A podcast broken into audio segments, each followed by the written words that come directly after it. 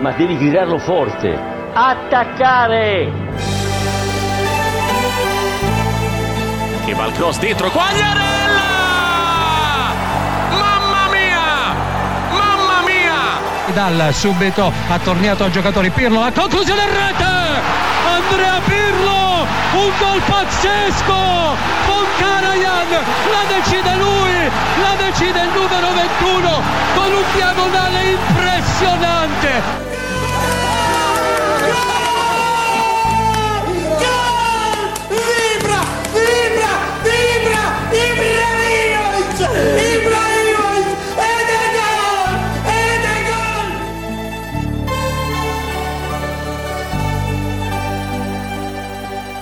Het is dinsdagmorgen 5 over 9, 26 oktober om uh, precies te zijn. En Wesley Victor Mak hier tegenover me en ik, Willem Haak, zitten er weer klaar voor in de studio van Microphone Media tegenover Artis in Amsterdam. Om de Italiaanse week door te bespreken. Vorige week waren we er. Veel uh, onderwerpen gehad. Ja, het stelt nooit teleur, want dit weekend was er weer veel te doen, hè Wes? Ja, het blijft leuk, hè? Het blijft altijd Maar, dat, dat, ik, ik, zat op, ik zat op de fiets vanochtend hier naartoe. En ik dacht, ja, dit, dit is toch wel ook makkelijk voor ons om gewoon zo'n... Ja, wat is het iedere keer wat we vol willen? Anderhalf uur. Bijna anderhalf uur, om dat gewoon elke week te blijven doen bijna. Want het gebeurt nooit. Dan zeggen van, nou, we kunnen deze week misschien wel doen in een kwartiertje. Nee, maar mm, eh, precies, daar hebben we wel over nagedacht in het verleden. Hè, om, om dan een half uur te maken of iets dergelijks. Omdat mensen dan toch hè, sneller even in de auto kunnen luisteren. Maar ja, dan krijg je alle Torino-supporters over je heen. Of alle Genoani of, of, Doriani misschien zelfs. Dat moeten we ook niet willen. Eh, dan, dan, praten we elke week alleen maar over Inter en Juve. Vandaag wel het hoofdonderwerp van de podcast, denk ik. Daar gaan we zo even mee beginnen. We hebben ook nog natuurlijk Roma-Napoli. Eh, wat andere mooie duels. Verona, dat met 4-1 won van Lazio. Maar we beginnen bij eh, het discussiepunt van, van de speelweek eigenlijk weer. Eh, even het wedstrijdverloop van Inter Juve doornemend. Zondagavond, de uitsmijter van eh, de speelronde, van de negende speelronde van de Serie A. Waar Inter eh, na een kwartier op een 1-0 voorsprong kwam. Een schot van eh Çalhanoğlu werd van richting veranderd door het hoofd van Locatelli. Kwam op de kruising terecht en in de rebound kon Dzeko intikken. 1-0 voor de Nerazzurri. Die daarna de hele wedstrijd iets beter waren, zou ik zeggen. Eh Juve kon niet echt de vuist maken. Totdat Dybala en Chiesa het veld inkwamen. Tegelijkertijd. Toch het echte zwaardere geschut. En eh, ja, wat er dan gebeurt is een, eh, een, een, een onderwerp van gesprek in Italië, toch? Al van, een- van een paar dagen. Ja, natuurlijk. Ehm, want eh, ook daar moeten we natuurlijk even eh, het beeldend maken, hè Wes? Laten we dat eens doen. ja, Ja, goed. Eigenlijk, Inter was gewoon de hele wedstrijd beter, praktisch. Jij noemde het iets beter. Ik vond best wel veel beter. Ook gewoon dat je vanuit Juve kant niet het idee had dat ze überhaupt wisten wat ze precies van plan waren die avond. Ehm, en het enige wat je Inter misschien kwalijk kan nemen is inderdaad dat die praktisch ook geen kans hebben gecreëerd, afgezien van doelpunt. Ehm, dus wat dat betreft was het misschien niet eh, ja, de leukste. Het was kwalitatief was sowieso verschrikkelijk oh, slecht. ja. Maar het was wel hoge intensiteit. En je zag wel bij beide ploegen de, dat er toch een soort spanning op zat. En dat er wel echt een, een ja, het was een belangrijke wedstrijd. wilden wel, natuurlijk. Ja, het Ja. is een belangrijke wedstrijd. Maar het was inderdaad een wedstrijd zonder heel veel kansen. En eigenlijk pas, nou, wat was het, minuut 60 of zo geloof ik, dat Dybala en Chiesa er dan inkwamen. Dybala net weer terug van zijn blessure. Chiesa ook even in een iets mindere fase. En toen zag je dat Juve een klein beetje begon te voetballen. Ehm, en eigenlijk, ja, ik had ook al van tevoren... eh, Een gelijkspel was voor mij prima geweest. Eh, maar goed, op een gegeven moment stonden ze achter. Als je ook die wedstrijd zag, je dacht, ja, die hebben ook geen recht op meer. Geen kans gehad. En ook praktisch geen kans gehad, inderdaad. Tot, eh, en dat was eigenlijk ook geen kans. Op een gegeven moment, Alexandro op de, echt op de rand van de 16 wilde de bal doortikken volgens mij naar... eh, Morata stond volgens mij toen nog in de spits. Zoiets, ja. Maar die, hij raakt die bal eigenlijk ja, niet. Want hij komt volgens mij voor de voeten van Skriniar of de Vrij die hem gelijk weer wegwerkt. Alleen Alexander komt wel eerst bij de bal. En Dumfries trapt, wil de bal wegtrappen. En die raakt dus niet de bal. Omdat Alexandro daartussen zit. En die raakt wel de onderkant van de voet van, eh, van Alexandro. Ja, Sandro neer. Morata armpjes in de lucht. Je ziet Mariani, de scheidsrechter. ehm, soort van, ja, niet echt een wegwijf, wegwijfbeweging maken, maar wel zo met teken z'n- van het is van, niks, ja, precies. Met zijn handen door de lucht van... de, de dirigentbeweging. ja. En dat spel gaat door, maar volgens mij, er gebeurde ook iets anders, dus die het spel moest even stilgelegd worden. Ehm, je ziet een paar spelers gaan naar de zijlijn, gewoon om water te drinken. Je ziet ook niet echt heel erg heftige protesten eigenlijk bij niemand. Ehm, en op een gegeven moment komt dat gekke VAR-icoontje linksonder in beeld. En je ziet Mariani, zie je ja, de VAR-beweging maken. En dan denk je van, nou, er is toch iets gebeurd. En dan zie je de herhaling. En dan denk ik van, ja, tuurlijk. Alexandro is eerst bij die bal, wordt geraakt door Dumfries en dat is wat klungelig. Is het in de 16? Ja, het blijkt in de 16 te zijn. En dan is het een penalty. Maar ja, ik moet zelf zeggen, op het moment dat hij die VAR-beweging maakte, kreeg ik al een soort van een, ja, bijna een schaamtegevoel bijna. Niet alleen voor de penalty, maar ook gewoon dat je zo onterecht terug de wedstrijd in wordt geholpen.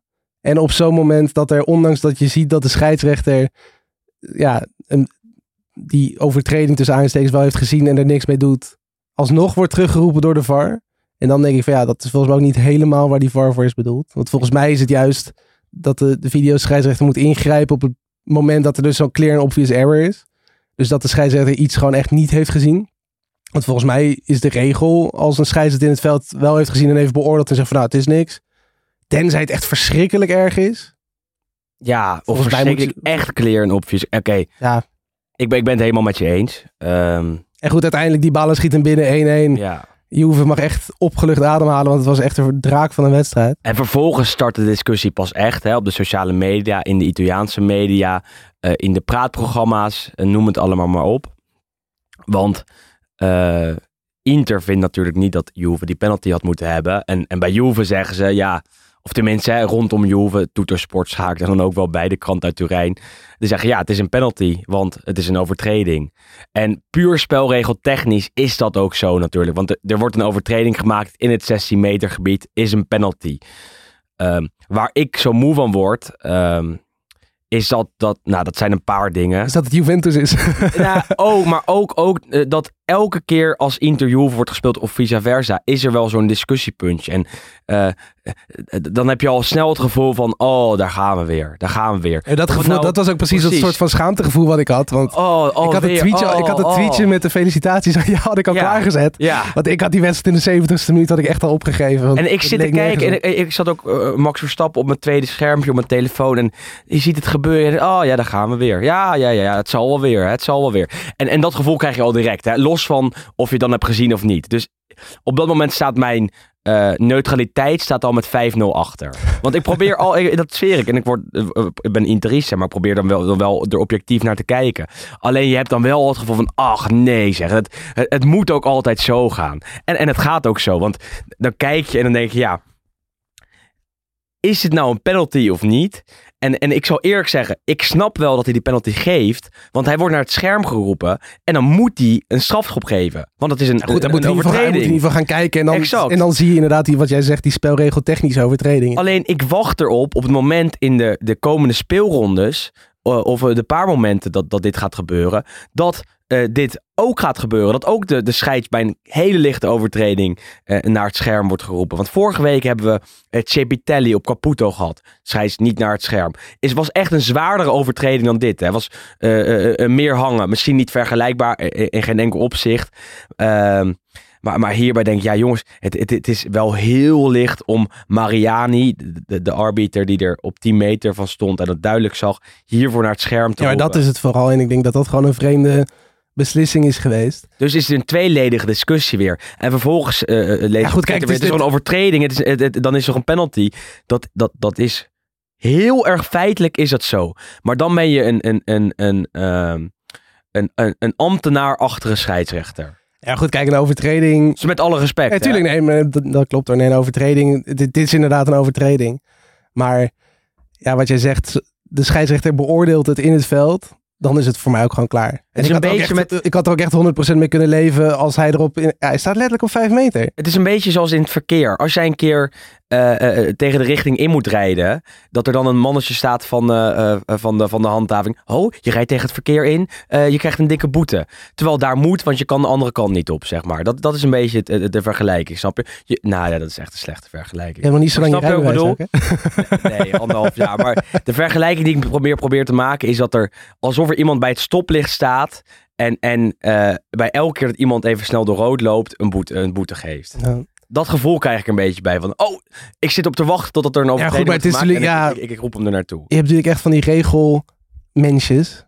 Dat bedoel ik. En, en, en scheidsrechters eh, in Italië zijn Horen dat op zich ook wel deels te zijn. Maar horen dat ook zo te zijn. Want daarvoor zijn ze er. Alleen eh, in, het, in, in de spirit van het Italiaanse spel van, van, van dit seizoen, hè, van de regels die, die zo worden gehandhaafd, vind ik dat het heel snel is, is geconcludeerd eh, door de VAR om, om hem. eh, eh, om Mariani naar het scherm te roepen. Maar goed, ja, hij, doet het wel en dan is het altijd de penalty. Alleen wacht ik er dan op, op, de, op de, dat ze dit consequent gaan doen de komende speelrondes. En dat hebben ze tot nu toe niet gedaan. Eh, en, en dat gaan ze ook niet doen. Dat weet je nu al. En dan ga je weer discussies krijgen. En we beginnen de podcast wel leuk, maar dat is altijd leuk. Maar, het maar is ik echt zie- niet ja, altijd leuk hoor. Het is echt niet altijd leuk. Want ik zit dan te kijken en ik word er zo, ik word er zo zagrijnig van. Ook Ja, maar je wordt er ook gewoon een beetje moe van. Ook omdat Ja, je weet ook gewoon dat... Ja, zeker in zo'n topper. En zeker natuurlijk als Juventus erbij betrokken is. Want dat is natuurlijk altijd het makkelijkste eh, doelwit, zeg maar. Ehm, ondanks, ik wil niet in de slachtofferrol kruipen hoor. Maar goed, Juve is natuurlijk gewoon historisch gezien de ploeg. Maakt niet uit wat er gebeurt. Het is altijd is het, eh, is het verkeerd. maar die ook wel het vaakst bevoordeeld worden. Ja, maar dat is ook, het, denk ik, oprecht een gevoel. Want ik denk dat je heel makkelijk, en dat, goed, dat kunnen we nu niet doen, want we zijn nu negen wedstrijden bezig. Maar als je ook kijkt naar vorig seizoen, je hebt natuurlijk nog steeds dat er vanuit Milan het Interhoek wordt. En dan bijvoorbeeld naar die penalty vorige keer bij Juve Inter, dat, dat Quadrado op Perisic gaat staan. Was dat ook was schandalig. Dat, dat was ook geen penalty. Ehm, dat was dat- schandalig. maar goed, dat, dat, daar op, op wordt gewezen. Maar goed, ik denk dat Juve ook 10, 15 andere momenten had in zo'n seizoen. die dan ook anders uitgelegd kunnen worden. Dus het, het, het vertekent gewoon En een beetje dat het Juventus zijn, is. Eh, in Italië, kijk, dit was een, een geval op zich, die staat, staat er los van. Maar in Italië zijn ze ook wel op zoek naar polemiek. Nee, in de aanloop naar Inter Juve wordt elke keer dat moment uit 1998 Ja, goed, hè? tevoorschijn getoverd. Dat is Ja, 23 jaar op jouw geleden. Twitter toch ook, Op mijn? Twitter ook. Eh, eh, omdat ik er ook van geniet. En ik vind het ook mooi. En dat is nog de mooie aanloop. Maar eh, er wordt ook van gehouden. hè. Tuurlijk, maar- Op, op- in de aanloop naar Inter Juve wordt de zoon van de, de, de kleinzoon van Pepino Prisco, ou- oud eh, Inter eh, voorman, eh, geïnterviewd. Ja, met het grootste anti-Juve sentiment dat er is. Nou ja, dat is allemaal prima.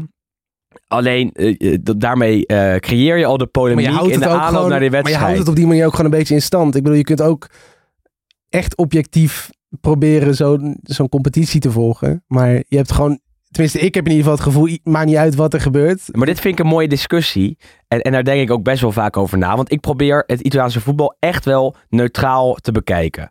En, en dat probeer ik echt. Ook uit, uit journalistiek opzicht. Maar dat, dat lukt niet altijd. Maar ik vraag het me af hoe dat, hoe dat in de algemene voetbaljournalistiek werkt. Hoe, hoe, hoe, gaat dat? Want eh, er- iedereen die voetbal is gaan kijken toen ze kind waren of tiener of weet ik wat, is eh, begonnen met de clubvoorkeur. Maar heb je er dan totaal uitgebannen op een gegeven moment dat je totaal neutraal bent? Of eh, zeg je dat gewoon niet? Want dat zijn twee verschillende dingen.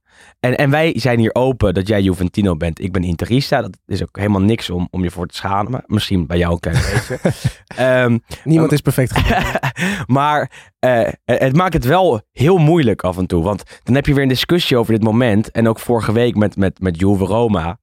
Goed, en ik zit Er hier gewoon te, te, te praten uit Juve oogpunt. Ja, maar het komt ja. altijd, altijd komt het, eh, het verwijt. Ah, maar jij bent Interisa, dus je mag er niks van vinden. Maar dat is zo'n dooddoener. Want je probeert er echt wel, tenminste als ik voor mezelf spreek, eh, neutraal naar te kijken. Dat hoeft niet altijd, want eh, over twee weken sta ik ook gewoon bij Milan Inter keihard in mijn Intershirt te juichen als ze scoren. Maar, maar elke dinsdag, in ieder geval voor anderhalf uur. ehm, doen, Proberen doen we objectief te zijn. Exact, exact. En dat lukt natuurlijk niet altijd. En daarom is het ook moeilijk bij zo'n moment, vind ik, met Alexandro en eh Dumfries. Over Dumfries komen we zo nog even te spreken. eh, om dat helemaal objectief en niet gekleurd eh, te bekijken. Maar dat lukte Gazzetta ook niet. Dat lukte de dat Toetersport lukt- dat ook lukt niet. toch niemand? Ik bedoel, ik kan ook echt wel zien dat de penalty licht is. Maar ik sta alsnog sta ik wel met mijn handjes Ja, omhoog als die ballen Dus die bal het is altijd moeilijk. Dus altijd hou je het effect van, ja, nee, maar jij, jij, jij, jij- hebt eh, een, eh, een zwart-wit shirt aan. Eh, Wit-zwart in dat geval. Maar goed. Ja, goed, en een van de dingen wat natuurlijk wel... Tenminste, dat, daar denk ik dan ook over na op dat soort momenten. Van in hoeverre kun je dus zo'n beslissing die vanuit de VAR-kamer wordt genomen... ook dan op, of tenminste aan Juventus wijten. Nee, ik kan Want het dat niet aan je nee, natuurlijk, maar dat- het is maar dat is het natuurlijk gevoel wel- dat mij wel bekruipt Nee, op zo'n moment. maar dat is, is natuurlijk wel komisch. Dat, Het is het sentiment. Het is, het is altijd Juve. En dat, dat, dat is Ja. mijn gevoel dat ik heb. eh, heb ik wel. Want is natuurlijk, maar de afgelopen ja, jaren bij Inter Juve en, en vice versa is het altijd Juve. Met Quadrado, met, met, met, met eh, Pjanic, met, met dit weer. En, en dit schaak ik niet in dat rijtje, want dat, dat vind ik niet eh, zo'n schandaal. Ehm, maar ja, dat gevoel heb je wel. Ja, eh, En of, of dat nou waar is of eh, niet. Volgens mij, vorige week hebben we het er net niet over gehad. Toen kwam je volgens mij de dag daarna met het tweetje. Dat er nu ook op Netflix staat Ja, een oh hele, ja. hele goede aflevering. Sowieso echt een aanrader. Ook, ook als je wel iets bekender bent misschien met het Italiaanse voetbal. Natuurlijk eh, het, aflevering 3 van Bad Sport. Ja, het, hij heet Calciopoli. Dus het is het, heet, het heet duidelijk gewoon. Calciopoli. En het is dus een mooie soort reconstructie van, eh, ja, wat was dat? Seizoen 2004 tot 2006 ongeveer. eh, ja. wat, ze, wat ze volgen. Eh, waarin ook Juve regelmatig wordt bevoordeeld. Ja, En, eh, en hoe? en dat daar inderdaad uiteindelijk wel dus blijkt dat daar achter de schermen behoorlijk wat, wat, wat ja, hoe ze het noemen, druk wordt uitgeoefend. Vooral door Moji. meesterboef Luciano Moggi. En dat is wel mooi aan, dit, aan deze eh, ja, mini-docu eigenlijk, dat Luciano Moggi uiteindelijk zelf ook nog even aan het woord komt. En dat hij daar ook gewoon zit als een soort maffiabaas. Maar die vindt dat En hij niks die vindt nog steeds dat hij niks verkeerd heeft gedaan. En dat is gewoon natuurlijk puur gestoeld op het feit dat dat hele proces heeft zo lang geduurd dat uiteindelijk, eh, wat is het, dat alle feiten zijn eh, vergaan. Of hoe zeg je dat ook alweer? Ja, de- gedateerd. Gedateerd zijn. Maar, maar Wes, Dus hij zegt gewoon van ja, ik ben niet veroordeeld, dus ik ben onschuldig. Ja goed, zo werkt het natuurlijk niet helemaal. Wes En dat is verschrikkelijk om naar, om naar te kijken. Ook als, vooral denk ik als maar Juventus dat is, het, dat is het hele probleem. Maar het is, een Want- het, is wel een leuke eh, docu. Het, het is een superleuke docu. Maar, maar mijn probleem daarmee is dat, dat Juve nog steeds zegt dat ze 38 keer kampioen zijn geworden. Ehm, eh, nog steeds gaan ze eh, in, in beroep tegen die uitspraken dat die titels zijn afgenomen. Na- natuurlijk eh, zorgt dat voor vrevel. en voor, maar dat is juist... op, man. dat- dat- Je- je- ja, tuurlijk. je- je- de, feiten spreken voor zich. Er is druk uitgeoefend en, en daardoor ben je toen twee keer kampioen geworden achter elkaar. Eh, eh, waarschijnlijk is dat in een langere tijdspanne eh, eh, zo geweest. Ehm, ehm, en, en- en daar komt de hekel van veel mensen bij Juve vandaan. En, en, terecht nog ook. natuurlijk ook nog historischer. eh, maar van mensen van onze generatie die eh, eigenlijk nog iets ouder, want wij, wij waren toen ook nog jong. eh, ben je opgegroeid met, met dat schandaal en dat Juve naar de Serie B werd teruggezet. Dat, dat zorgde voor veel woede in Turijn. Maar ja, het bewijs lag er. Het bewijs is er. En, en, en, en dat is het grootste schandaal in het Italiaanse Ja, voetbalveld. Of, of nou, niet eens op het veld, maar van de, van de afgelopen... En goed, en hetgene wat Moggi daar zegt is van Juve is daar eh, onevenredig gestraft. Of onevenredig zwaar gestraft. Omdat hij zegt, of tenminste hij beweert daar in ieder geval. eh, en dan moet je natuurlijk ook met een flinke, hele flinke korrel zout, zout nemen. Dat hij niet de enige is die zo met scheidsrechters omging. Eh, maar goed, ja, maar Galliani... eh, nou er ja, zullen er, er zullen er, niemand- er zullen er vast meer zijn geweest. Maar hoor, Milan was er ook bij, werd er ook bij genoemd. Fiorentina werd er mee Veel ploegen zijn ook wel gestraft. Hebben ook Ja. een flink aantal minpunten gekregen. Maar Juve was uiteindelijk... eh, Maar goed, we, het, het, dalen enorm af. Want, Maar goed, de dat was dus beslissing in bij- ieder geval iets waar ik over dacht. Van dat is toch wel maar de weer... beslissing bij, bij Inter Juve van dit weekend heeft daar niks mee te maken. En het zou mij heel erg vermoeien om daar elke keer zo over na te denken. Als jij als supporter van het Italiaanse voetbal aan zich kijkt naar elke wedstrijd en denkt, oh, omgekocht. Oh, eh, dat zal wel weer eh, een scheidsrechter zijn die daar is neergezet door, eh, door Juve. Nou ja, dan, dan vind je het niet leuk meer. En, maar goed, en dat- maar dat is wel een gedachte die je bekruipt op het moment dat Juve weer Nee, natuurlijk, maar ik denk juist ook andere het feit dat dat is gebeurd, zorgt er ook wel voor, denk ik, dat het niet meer zo snel meer zou kunnen gebeuren. En in deze tijd van, van zulke soort informatie en weet ik wat allemaal, dat, dat je alles kan tracken en weet ik wat. maar goed, en hetgene eh, wat kan het ook niet meer. En daarom stel ik de vraag van in hoeverre is dit de schuld van Juve? Want je ziet andere wedstrijden dit weekend waar ook echt belachelijke eh, eh, beslissingen worden gemaakt. En ik van ja goed, het is echt niet alleen maar een, een, een zwart Het is niet de schuld van Juve, maar Het is wel gewoon het sentiment in het voetbal is zo dat Juve wordt bevoordeeld. En dan gebeurt het ook nogal best wel eens. En dat zal niet alleen bij Juve zo zijn. Maar elke keer als het bij Juve eh, gebeurt, ligt het natuurlijk onder vergrootglas. En, en, en dat was nu ook weer zo. eh, waar- waarbij ik dat gifje, eh gifje, Gif. gifje, ja, Gewoon lekker Hollands. ja, gewoon lekker Hollands. Een ja. Eh, een gifje honderd keer heb langs zien komen. Waarbij het net lijkt alsof Dumfries Alexandro niet raakt. En, en dat is ook niet zo. Hij wordt gewoon geraakt. maar- Eh, het werd 1-1. Uiteindelijk bij Inter Juve toch wel het eh, topduel van het Italiaanse voetbal. eh, wat enorm teleurstelde, kwalitatief. Zie jij hier een kampioen tussen? Of een mogelijke kampioen? Van dit seizoen, hè? Nou, ik vind Inter vind ik wel nog steeds best wel indrukwekkend. Moet ik zeggen, maar jij, jij bent best wel positief over Inter Ja, maar ik- over deze wedstrijd. En ik, ik eigenlijk helemaal niet. Ja, ik weet niet, maar ik, ik vond ook gewoon zeg maar, het, het, het verschil, en dat zag je vooral in die eerste helft, dat er echt één ploeg was die een plan had. En je had één ploeg die volwassen speelde. En je had één ploeg die ehm, ook echt zeg maar, de wil toonde, denk ik, om, om die wedstrijd Maar, maar te winnen. En de dat- en wil dat- is hartstikke leuk. en maar dat, de- nee, tuurlijk, maar dat, en dat miste ik vooral bij Juventus in de eerste helft. Want dat leek echt nergens op. Die stonden gewoon letterlijk op het veld. Nog praktisch niet op de knieën te bidden dat het geen 2 en 3 of 4-0 werd. nee, kijk, maar- het, ja, het verschil is... Kijk, bij Inter, bij is Inter er- gewoon echt dat hij, zeg maar, dat is misschien ook iets wat, wat natuurlijk sowieso bij Juve na die negen seizoenen dat ze kampioen werden, dat misschien ook een beetje die wil om te winnen, en dat is natuurlijk een beetje een, een ja, ongrijpbaar iets misschien, dat dat wat, wat, wat minder wordt. En ik denk dat bij, bij Inter zit dat juist nog best wel hoog erin. Ja, maar ik weet niet of het de wil is. Want er ligt wel een plan. Als je eerst even naar Inter kijkt. Ehm, alleen de, de kwaliteit op het veld is echt veel minder dan vorig jaar. Eh, want je mist eh, allereerst Hakimi. Je mist Eriksen. Je mist Lukaku. En je merkt bij dit soort wedstrijden. En ze hebben nu eh, een paar lastige duels gehad. eh, tegen Atalanta, tegen Lazio, tegen Juve. Ook tegen Real. En die hebben ze allemaal niet gewonnen. En je merkt bij al deze duels dat die kwalitatieve spelers, die zo eh, van de buitencategorie zijn, er niet zijn. Die zijn er op dit moment niet bij Inter. Alleen Barella. Eh, eh, je mist Lukaku enorm in de omschakeling. Je mist Eriksen met de laatste paas. Je mist Hakimi, die wel echt twee keer zo goed is als Dumfries. Met ongeveer dezelfde kwaliteiten, maar dan iets slimmer is. en, en zich beter voor het doel kon melden. En, en dan ook nog technisch iets sterker is. En daarbuiten het veld mis je ook nog Conte. Want Inzaghi maakt echt wel een paar rare beslissingen. Eh, heeft hij zeker al gemaakt dit jaar. Maar heeft hij ook eh, in het duel met, met, met Juve weer voor gezorgd. Eh, omdat hij Perisic, de beste man aan de interkant, eruit haalt. En Dumfries erin brengt. En Dumfries, en, en met alle respect, dat- is voor Inter echt een, echt een hele prima speler. is nog niet tactisch zover dat hij in een duel met Juve verdedigend zijn mannetje kan staan en, en betrouwbaar is. Inzaghi besluit wel zo te wisselen. Darmian naar links te halen. Dumfries op rechts te zetten. En ja, eh, Dumfries veroorzaakt een penalty. Terwijl hij ook midweeks tegen Sheriff eh, niet fantastisch is geweest. En in andere topduels is ingevallen. En daar ook niet eh, verdedigend betrouwbaar was. En, en dat zijn telkens van die schakeltjes waarbij je wel kan zeggen... Oké, Inter is nog goed. Inter kan kampioen worden. Maar Inter haalt niet de, de, de, de, de maximale... eh, eh, of het maximale eruit zoals ze dat vorig jaar wel deden. Eh, en, dat zie ik echt als een heel groot verschil. Want in de counter ben je zoveel zwakker het, dan, dan vorig seizoen.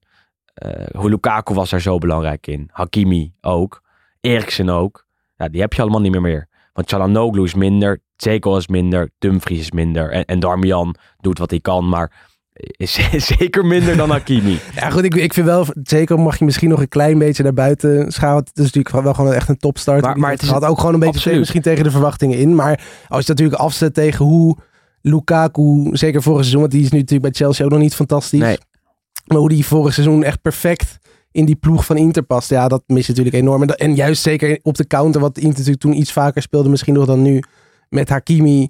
Heb je natuurlijk ook gewoon Maar ook met Lukaku, hè? ja, natuurlijk, maar goed, maar die twee, maar goed. Hakimi vanuit achteruit Ja. en dan vaak de laatste, de laatste paas op, eh, op Lukaku. Dat mis je natuurlijk wel, maar goed. Ik moet wel zeggen dat de, ehm, het verval van Lukaku, Hakimi, Eriksen terug naar Zeko, Darmian slash Dumfries, Chalanoga is wel iets minder groot dan ik misschien van tevoren had verwacht. Maar dat, dat, dat ze achteruit zijn gegaan. En van, en van Conte naar. Inzaghi natuurlijk. En goed, en dat zag je natuurlijk wel.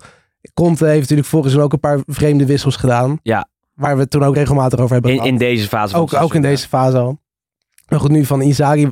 Ik dacht ook, Perisic gaat eruit. En eh, Dumfries en Alexis Sanchez kwamen er tegelijk Ja. in. Dat je ook dacht van ja, het is, dat, dat is wel vreemd. En uiteindelijk gaat hij dan ook nog met rood van het veld af.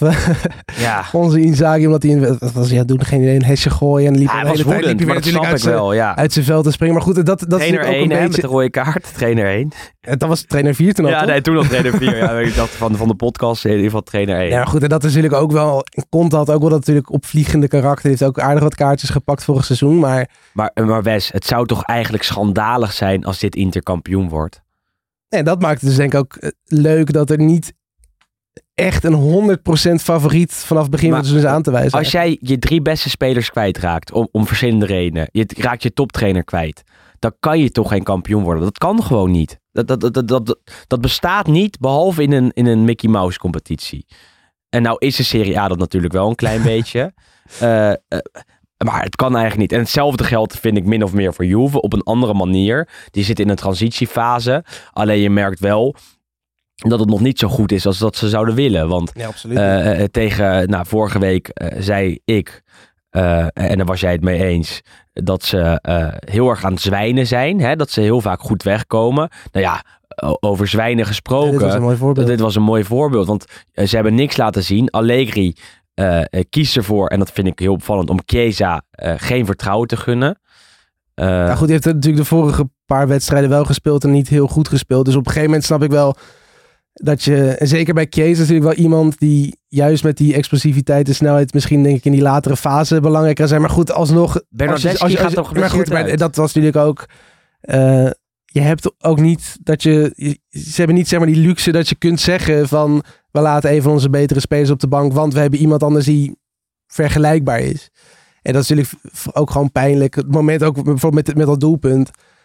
Bernardeschi wordt weggestuurd. Je denkt van nou, iedere goede buitenspeler die krijgt in dat moment haalt hij of in ieder geval een schot op doel of een assist of een weet ik van penalty haalt hij uit die situatie.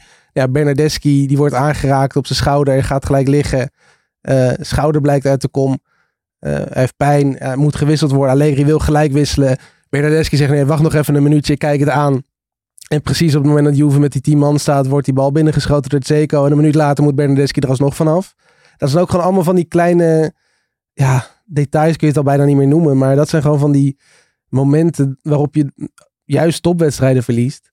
En dat kun je Allegri natuurlijk niet 100% kwalijk nemen. Maar, Nee, maar het, blijft wel, het, blijft wel pijnlijk dat je inderdaad juist topspelers of potentiële topspelers als Chiesa de Licht op de bank houdt. Als je dan eigenlijk denkt van ja, het alternatief nou niet heel veel.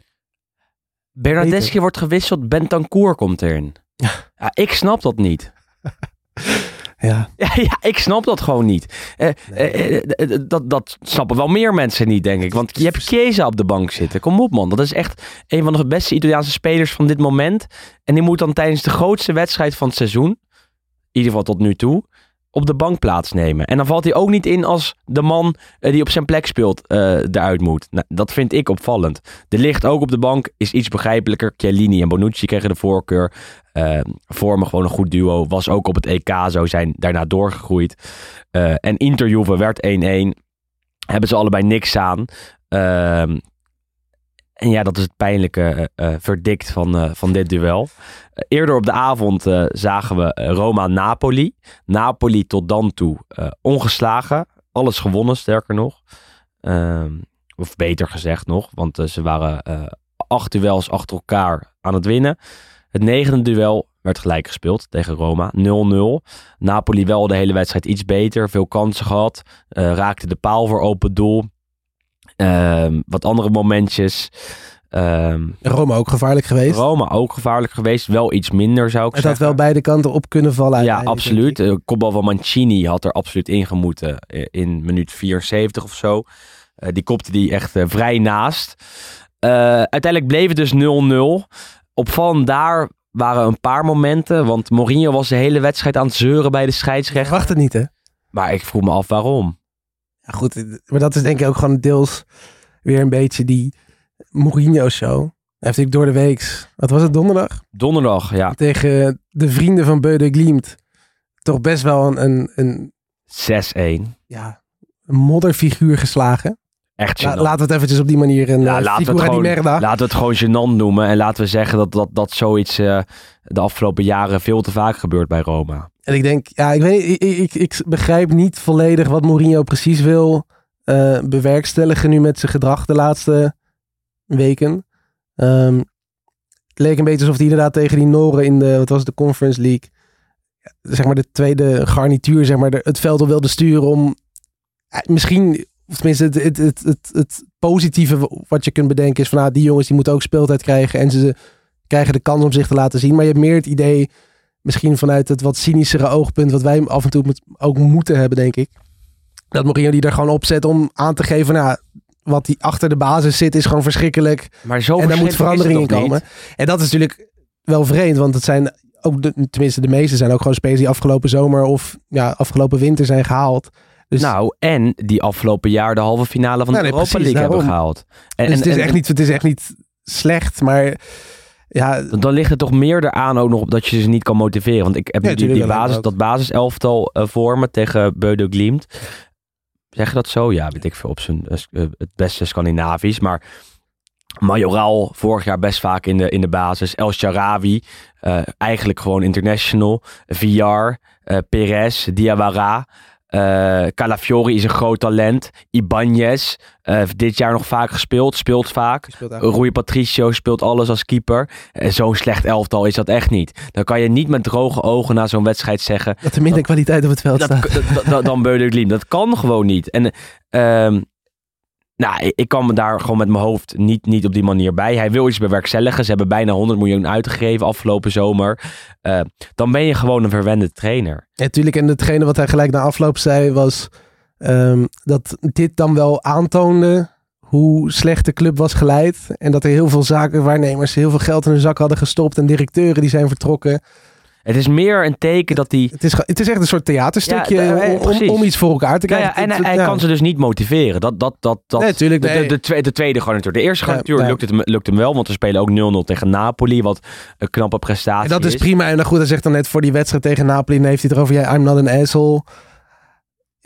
Nou, dat is hij natuurlijk wel. Dat is hij natuurlijk wel. En het is gewoon allemaal een soort, eh, ja... Als het, als voelt, het voelt een beetje als, als, zeg maar, als jij bij je baas gaat zitten en je gaat een beetje zo'n zeikverhaal afhouden en een beetje janken van, oh, ik heb, oh, ik heb het zo zwaar, Ja. mag, ik, eh, mag ik opslag? Zo voelt het een beetje. Maar, maar als de eh driekwart van de voetbalwereld jou een asshole vindt, ben je dan een asshole of niet? Ja, nou ja, dan, dan, dan, dan komt het al dicht in Het de buurt, kan ik je vertellen. Ja, exact, eh, exact. en goed, en tijdens die wedstrijd gaat hij ook gewoon lekker door, want dan is iedere keer een cynisch Ja. applausje daar, duimpje daar, zeik op de scheids daar, dan weer een keer in het gras trappen, dan weer een keer boos worden op een ingooi die niet aan jou wordt De hele gegeven. tijd met Insigne was hij aan het, aan het, aan het, Ja. aan het klootviolen. Eh, dat is misschien ook is juist ook heel raar. misschien een beetje ja, ook ja, om, om die schijnwerpers nog wat langer op zich gericht te krijgen en iets minder misschien weer op het, op het, op het team. Geen idee wat daar. Er zal, zal vast ook weer een idee achter zitten hoor, neem ik aan. Nou, eh, Maar- er was ook een andere man die de schijnwerpers op zich eh, gericht had. Eigenlijk twee zelfs, want eh, dat wa- was allereerst Napoli-trainer Luciano Spalletti, die na afloop van de wedstrijd naar de scheidsrechter loopt. Ik ben Massa, Davide Massa, om hem nou ja, te feliciteren met zijn goede prestatie. Feliciteren tussen aanhalingstekens. Ehm, want dan geeft hem een cynisch applausje. Of, of cynisch is ook al tussen aanhalingstekens, want daar is nog wat twijfel over. Eh, ja, geeft hem in ieder geval een applausje. Eh, Massa die, die denkt, oh, dat is, dat is eh, heel cynisch van jou, Luciano. En die pakt gelijk zijn rode kaart. En die stuurt na afloop van de wedstrijd ook Spalletti nog weg. Spalletti nu één wedstrijd geschorst voor een cynisch applausje. Niet de eerste keer dat dit gebeurt, hè, want ik kan me nog Wesley Sneijder in een derby van Milaan herinneren. Ja, maar goed, maar dat was echt een cynisch applausje. Dat was echt het, cynisch. het, het was, het was hier ook gewoon best wel een gekke situatie, want die wedstrijd was klaar. Nou goed, iedereen was met een 0-0 op zich niet heel erg ontevreden, denk ik, op dat moment. En Massa wil volgens mij naar de kleedkamer lopen. En je ziet Spalletti dus inderdaad drie keer roept hij Davide, Davide, Davide. Ja, die scheidsrechter het ziet, dan geeft hij een applausje van hey, buon fatto, weet ik veel, buona partita, Ja. wat hij zegt. en dan krijgt hij rood, maar ik vroeg me echt, op, ik, ik, nog steeds, ik vraag me echt oprecht af of hij het, Ik weet het of het niet, slecht hoor. bedoelde, want ik denk het namelijk niet per se. nee. Het was Ik- nou niet dat hij slecht floot. En- Nou, eh, eh, Ja. kijk, het punt is vanuit Napoli opzicht w- was er toen ook wat discussie al. Hè? Tenminste al wat, wat, eh, wat oproer geweest. Want Anguissa werd in minuut, nou, weet je de minuut nog uit je hoofd? Ja, ergens in de tweede helft gevloerd door Cristante van Roma. waarbij die op zijn, op zijn hak staat. Eh scheidsrechter Massa die, die besluit niks te doen. En dan vordert ook niks. En daar was men bij, bij Napoli al boos om. Osimhen ook nog een keer gevloerd in de 16. Ook geen penalty. Ehm, en Abraham van Roma kreeg geen, gele, geen tweede gele kaart. Dus Napoli al een beetje aan het protesteren de hele tijd. Vervolgens komt Spalletti met een, met een cynisch applausje, of niet. Eh, dus ik kan me voorstellen dat de scheidsrechter dan denkt... Ja, je geeft me een cynisch applausje eh, rood. Want in Italië is dat rood. In Nederland niet. González van Fiorentina deed het eerder dit jaar ook tegen Inter. Dat was al helemaal heel cynisch. Volgens mij bijna bij dezelfde scheidsrechter. Ja, dat zou wel kunnen inderdaad. Ehm. maar goed, dat, dit waren dus in ieder geval trainer 2 en 3 die er dit weekend af, af Ja. werden gestuurd. Ja. En dat is ook wel gewoon iets wat mij enorm frustreert. Dat je, je mag ook gewoon letterlijk niks zeggen voor je gevoel tegen zo'n scheidsrechter. Nee. Dat is, is natuurlijk in Nederland is dat eh, ook het geval met zo'n Bas Nijhuis bijvoorbeeld. Het is gewoon iedere keer, en dat, dat was toen volgens mij in dat interview, is dat Ralf Seuntjes geloof ik, tegen, ja, eh, ja, tegenover maar dat, dat ESPN. kon hij ook niet zeggen. Nee, goed, natuurlijk. Nee, maar ik bedoel, wat, wat hij zegt, zeg maar, in de basis klopt wel. En dat heb je in Italië ook het gevoel. Dat je, je kunt ook gewoon niks.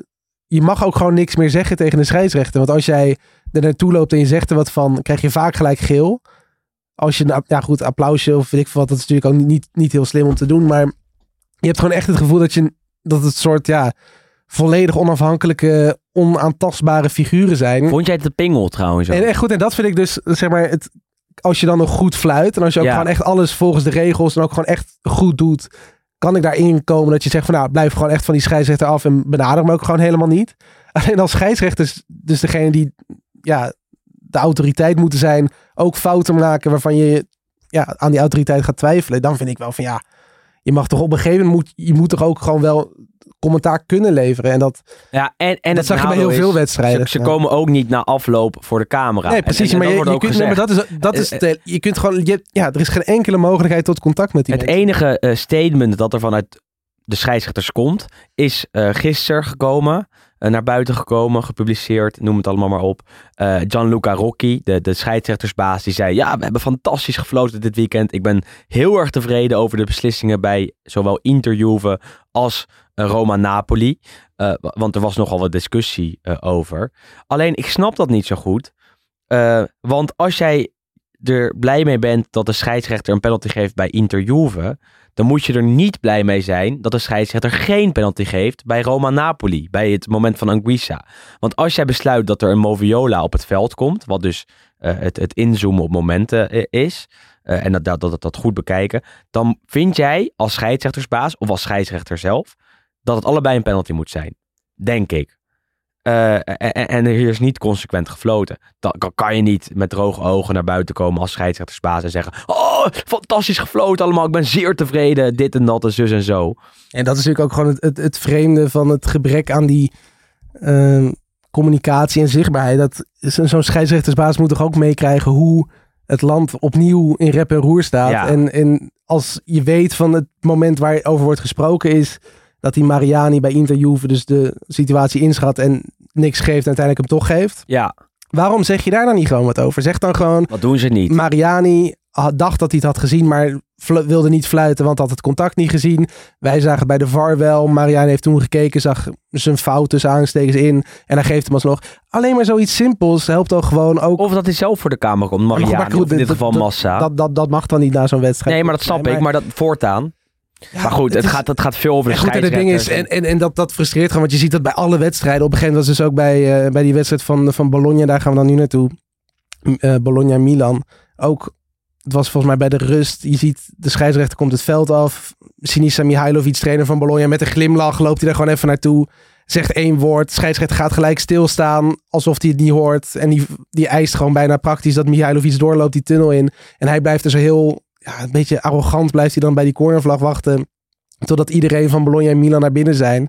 Ik vond, je, je- er is gewoon geen enkele mogelijkheid voor je gevoel om... Het is heel erg autoritair. Ja, het is- maar ja, dat is. Italië natuurlijk Natuurlijk, ook. maar Als jij in Nederland een boete krijgt, kan je nog een discussie aangaan met de politieagent. Als jij dat in Italië doet, is er van de discussie geen sprake. Dan krijg je die bon gewoon. Hetzelfde is op het veld. Als jij van de scheidsrechter een prent krijgt, is er geen sprake van een enkele discussie. Terwijl je met Bas Nijhuis natuurlijk linksom of rechtsom af en toe nog wel een praatje kan maken. En dat is bij, bij, bij de Italiaanse scheidsrechters echt, eh, eh, daar is gewoon echt geen sprake van. Kijk naar Orsato, de Ja, maar kijk naar iedereen. allemaal. Ja, niet Kijk naar allemaal. Nee, ja, precies. Zo is het dus. De- Er is geen sprake van discussie. Ze willen autoriteit uitstralen. En dat, nou, dat lukt ze niet altijd. Want ik vind het bijna allemaal sukkeltjes. Ja, goed. En wat En ik zeg, ja. kijk, het is prima als je autoriteit uit wil stralen en de juiste beslissingen maakt. Daar heb je er, kun, je er veel, kun je er ook gewoon letterlijk objectief veel minder kritiek op hebben. Maar als je elke week fouten maakt en iedereen ziet dat en niemand veroordeelt het zeg maar vanuit de En scheidsrechter. maar zeg dat je het zelf Ja. goed doet. Hè? Of laat zeggen door je, door je bewindsman. En Rocky is natuurlijk niet de voorman, maar wel de, de, de spokesman van de scheidsrechters. Dus die, eh, die treedt naar buiten als het moet. Dat is al iets wat we krijgen. Alleen wat ik heel graag zou willen zien is dat, dat zo'n Massa en, en Mariani zelf eh, uitleggen wat hun heeft eh, doen besluiten om daar ofwel een penalty te geven of niet. Roma-Napoli werd 0-0. Eh, verder eh, weinig noemenswaardig. Goede sfeer in het Olympico wel, ondanks eh, de midweekse nederlaag tegen eh Beude Glimt. Gewoon een uitverkocht huis. En dat vind ik wel, wel hartstikke mooi om te zien. Dat het ondanks de, de, de wisselvallige prestaties wel echt enorm blijft leven bij de Giallo Rossi. We gaan inderdaad door, want de Bologna-Milan was op zaterdagavond een absoluut prachtig duel. Milan kwam snel op eh, 0-2 voor. Eh, ja, dan komt Bologna met, met, met, nou, zelfs nog na de 0-1 was het al, met 10 man te staan. Maakt eh, Calabria de 0-2. Eh, en met 10 man komt Bologna nog terug tot 2-2. Indrukwekkend, knap. Het lukt niet iedereen tegen, tegen 11 man van Milan als je met z'n tienen staat. Het lukte Bologna wel. En ze waren eigenlijk ook gewoon de hele wedstrijd beter. Ja, aanv- aanvallend beter, Want de, meer eerste, kansen. de enige twee kansen voor mijn gevoel van Milan in de eerste helft gingen er allebei in. Terwijl Bologna ja, eigenlijk het betere van het spel had. Veel overtuigender was. eigen goal van Ibra en een goal van Barrow. In drie minuten tijdsbestek eh, ging het dus van 0-2 naar 2-2. Uiteindelijk krijgt ook nog Soriano een rode kaart. Enorm terecht. Was er zelf heel ontevreden over. Maar die staat gewoon vol op het been van een Milan-speler. Eh, wordt na raadpleging van de VAR van het veld gestuurd. Nee? Ja, Ja, nee? ja goed, maar ik vind dit... Tuurlijk, ik snap dat die rode kaart wordt gegeven voor 100%. Want als je hem inderdaad in die slow motion ziet, zie je dat het die, zijn been halverwege Ja. die kuit wordt geplant. Maar ik vind dit wel... Je ziet dit heel veel van die eh, pogingen tot een schot blokken of een voorzet blokken. Als jij een schot of een voorzet wil blokken, tuurlijk gaat jouw been dan omhoog. En het is vooral de doorzwaai, zeg maar, die Ja. het maakt. En dat is niet... De, ik weet de 100% zeker dat Soriano niet dacht, ik ga hier die Ballo Touré even door midden trappen. zo, Hij wil maar gewoon hij die bal... staat wel op zijn been. met- en dat, ja, ik, ik vind dat vind ik de lastigste rode kaarten, zeg maar. Want je ziet dat het, het, zeg maar, de consequentie van de actie ziet er heel gevaarlijk uit. Maar de intentie was 100% niet die intentie. Ehm Oh, ik vond het echt wel 100% de rode kaart. nee, tuurlijk, maar goed, maar dat is juist. Maar ja, ik weet niet. Ik, ik, vind dan toch, zeker bij een rode kaart, moet er ook een intentie achter zitten. Ook juist om een zware blessure te veroorzaken. Of echt iemand neer te trappen. Dat bij deze gevallen, dit zie je heel vaak natuurlijk. Is dat niet, is dat niet de bedoeling? Maar goed, rode kaart. Rode kaart. uit- Staan met negen man en uiteindelijk werelddoelpunt van Benacer. Absoluut. Plaats hem heerlijk eh, in het hoekje met een volley. In de 84ste minuut duurde nog best lang tot ze de 2-3 maakten. En uiteindelijk maakt ook Ibra nog een, eh, een hele mooie goal in het goede doel. Want hij had al een eigen goal op zijn naam staan. Maakte een assist. Ook, en een assist. Maakte nu eh, zelf een, een, een, een, een, mooie goal. Goed schot van afstand. Eerste 40-jarige met een doelpunt sinds eh, Costa Curta. Dat is nog steeds de oudste ooit. Die, is, die was volgens mij toen 41 of Ja, 42. en Milan, even, Zlatan kan het echt nog gewoon. Hij kan het gewoon nog steeds. Ik ben wel benieuwd hoeveel duels hij nog gaat spelen dit Ja, jaar. Het is inderdaad niet meer een speler. Toen, ja, een jaar of twee, drie geleden was het inderdaad gewoon, die kan 38 wedstrijden spelen. Praktisch, dat kan echt niet meer. Maar Nee. En Milan won dus met 2-4, waardoor ze nu gedeeld eerste staan met Napoli. Eh, ze kwamen goed weg tegen Bologna, maar oké, wel de winnaar van het weekend. Ze zagen Napoli punten verspelen, Inter punten verspelen, Juve punten verspelen. Eh, en dat zijn toch de, de meest voornaamste, meest voorname concurrenten. Maar iedereen, want Roma, Lazio, Atalanta, Absoluut. volledige, wat is het, top 8 op dat moment. volgens mij. daarmee is Milan de absolute winnaar van het weekend. Eh, en we kunnen het wel elke keer zeggen dat, dat ze de, de Scudetto kunnen gaan pakken. Maar eh, als ze stroef eh, spelen en toch de drie punten pakken, ook al is het tegen negen man, is dat gewoon hartstikke, hartstikke nou, knap. Hartstikke fijn voor ze. En dan eh, herstel je weer goed van de midweekse Champions League nederlaag tegen, tegen Porto. Ehm, 25 puntjes dus. Helemaal niks mis mee na negen duels. En stel ik voor dat we nog even de andere duels eh, allemaal eh, langs gaan. De andere potjes. We hebben Inter Juve gehad, Roma-Napoli. Maar Verona-Lazio was absoluut ook een, een spectaculaire wedstrijd.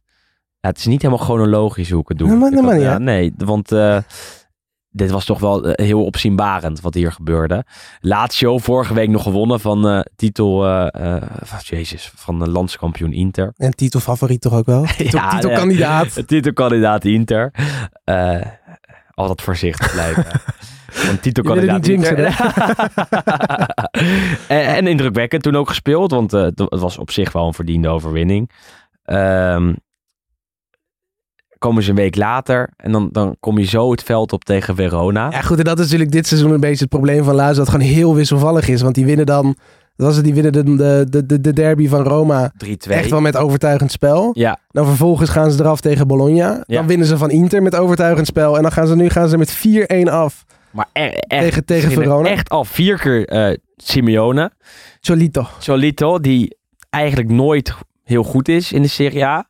Behalve sommige potjes. Elk seizoen wel een paar wedstrijden waarin hij wel eh, beslissend is. En nou, dit was er één van, want eh, hij maakte vier goals. De ene nog mooier dan de ander. Een paar spitse goals. Eén mooi, eh, ja, mooie dropkick, kan je dat zo noemen? Ja, de bal stuit erop en hij, hij, ramt hem erin. Ehm, en, en dan denk je, hè, dan staat het al 3-1. Dat ze bij eh Lazio wel doorhebben dat ze Simeone een keer moeten gaan dekken. Maar bij de 4-1 wordt hij weer niet gedekt. Echt totaal vrijstand, vrijstand kan hij inkoppen. Kreeg een mooie voorzet en hij, hij, hij, kopt hem eh, langs Reina. Eh, ja, echt wel problematisch. Voor Lazio, voor Verona hartstikke fijn. Maar bij Lazio heeft men toch wel wat twijfels. Want hoe kan dat nou?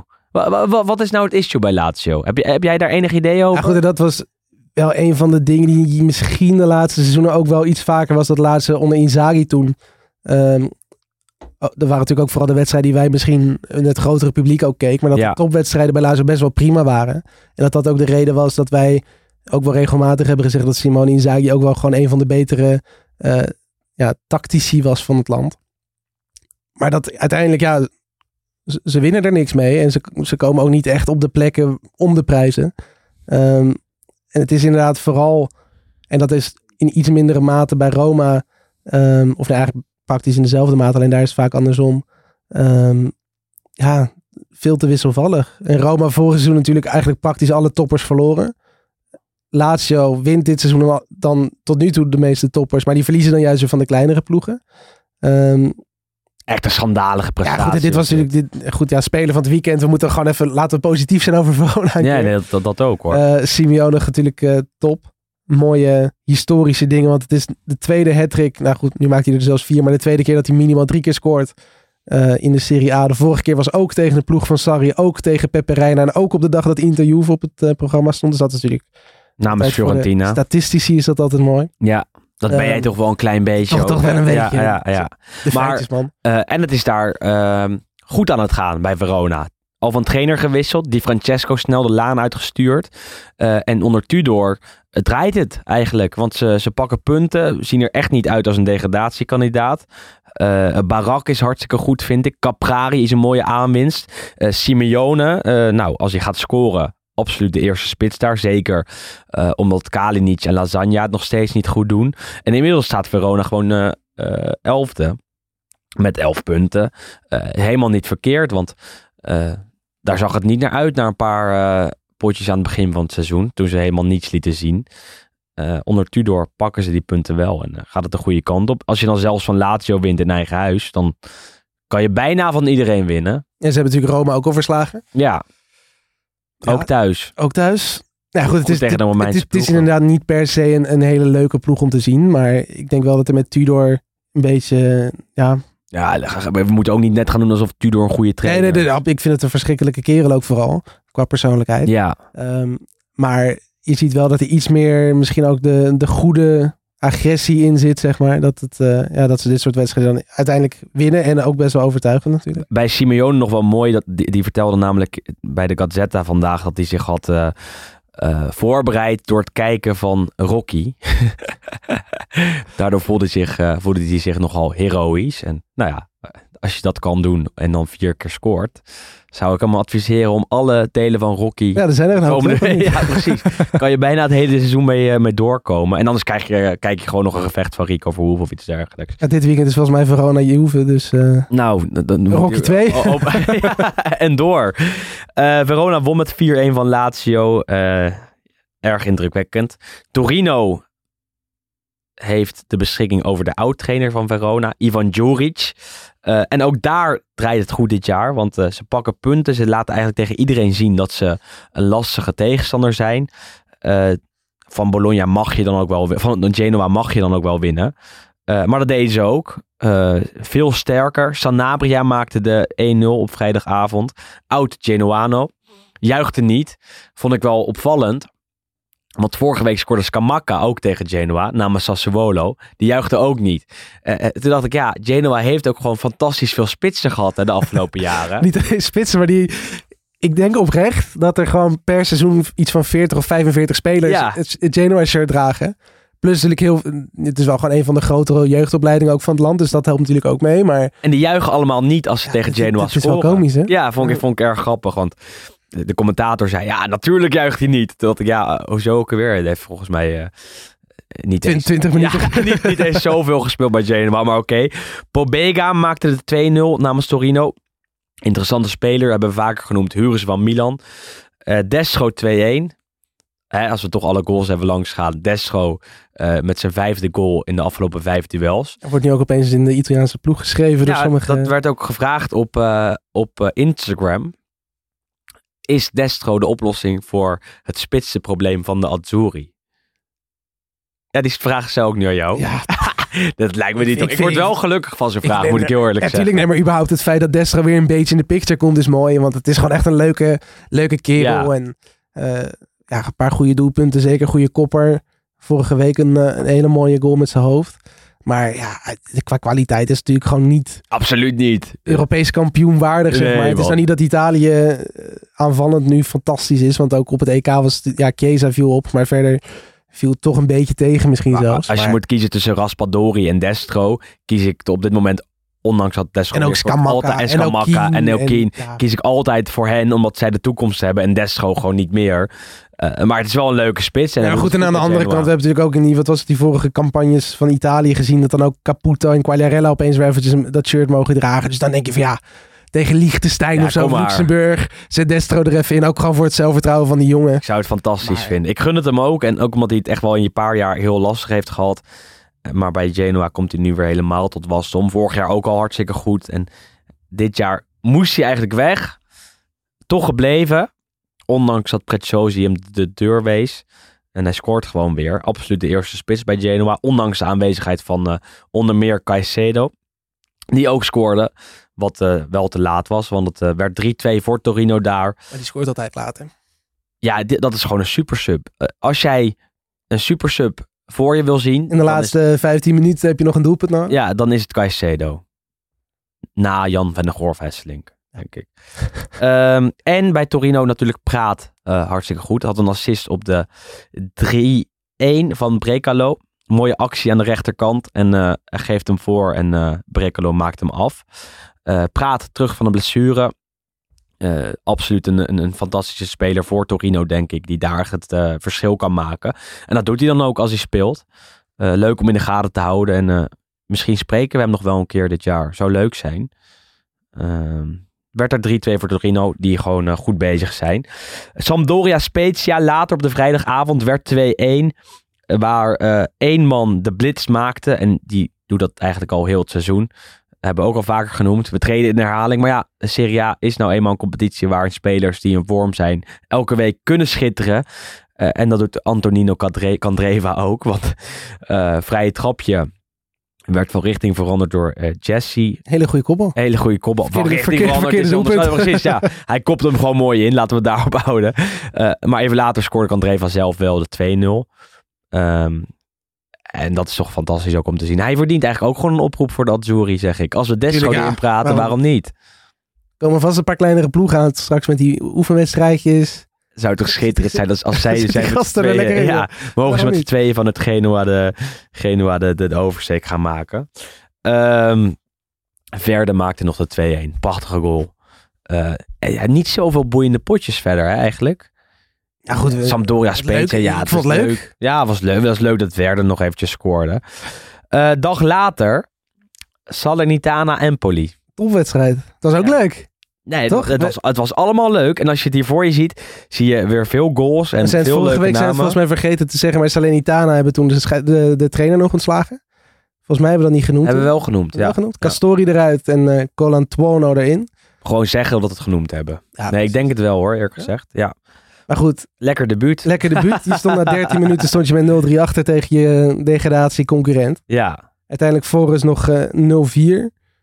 Ja, Pinamonti en Coutrone, toch een beetje de, ja, hoe zullen we dat noemen? De, de, Suske en Wiske. de toenmalige toptalenten van Ja, het Italiaanse aanvallersgilde of Ja, zo. En goed, ja. die hebben natuurlijk niet echt waargemaakt. Ehm, nu wel met drie doelpunten. De tussendoor Richters en Ryan Babel Ja, het bijvoorbeeld. Italiaanse voetbal. zat er ook weer een eigen doelpunt tussen. Strandberg in de, in de dertiende minuut. Heel veel eigen doelpunten sowieso dit weekend. Vijf. Panenkaatje trouwens bij de 0-4 van Pinamonti. Altijd goed. Tegen Belec van eh, Salernitana. Was een beetje boos. Was boos. Die kennen elkaar van een eh, gezamenlijke tijd bij Inter.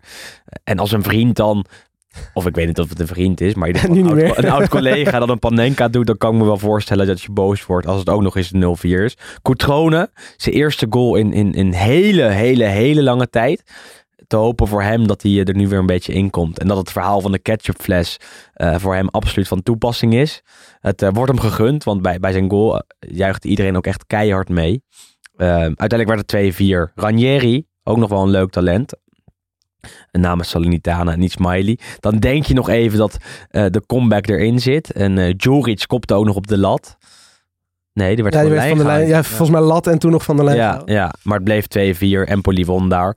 Empoli goed aan het jaar begonnen ook. Ja, sowieso een belangrijke zege natuurlijk. Je moet juist van, die, eh, van je concurrenten natuurlijk winnen daar. Voor hen wel jammer dat het nog wel 2-4 wordt. Want doelsaldo. qua, qua onderling resultaat is het natuurlijk interessanter als je dan met 0-4 of 0-5 wint. Ehm, maar dat is van latere, latere orde. Sassuolo Venezia. Heb Ook een leuke wedstrijd heb ik ook voor gezeten. Nee, maar het ja. was echt leuk. David 3-1. Okereke, die natuurlijk bij Club Brugge best wel flink is mislukt. ehm, werd op een gegeven moment, of tenminste eigenlijk was een diepe bal op Thomas Henry, die natuurlijk bij Leuven heeft gezeten. Eh, hij stond buiten spel, achteraf bleek dat ook niet waar te zijn. Eh, maar David Okereke, ja, slim, die dacht van ik pak die bal gewoon af van hem, want ik sta zeker geen buitenspel. En eh, geweldige actie en schiet hem in de rechterkruising. Toen dacht ik van nou heel eventjes hoopt hij op een stunt, want Venetië begon best wel goed aan de wedstrijd. Miste wel een paar basisspelers, wat eh, Johnson natuurlijk oud, eh, oud Ajax was geblesseerd, wel zijn contract verlengd. Eh Heijmans was er niet bij. Vakka was geblesseerd. Dus zeg maar drie, vier basisspelers waren weg. Dus dat was een beetje jammer. Eerste de beste kans van Sassuolo vloog er ook gelijk in. Berardi, hele goede goal met links. Ehm, en toen, ja, tweede helft, toen stoort het kaarthuis een beetje in elkaar. Eigenlijk vooral nadat Busio, die natuurlijk ook wel aardig wat ja, regelmatig hebben eh opgehemeld hier. Geblesseerd uitviel. Eigen doelpunt van eh, Thomas Henry. Eh, en uiteindelijk, eh, ja, Fratesi. Toch ook een hele mooie speler. Die ook al best Vaker wel genoemd. die ook al best wel lang het, het best wel prima doet. Monza vorig seizoen heel goed. Bij alle Italiaanse jeugd-elftallen, als je onder 21, onder 20, onder 19, onder 17 allemaal een beetje hebt gevolgd de laatste jaren, staat hij altijd in de basis.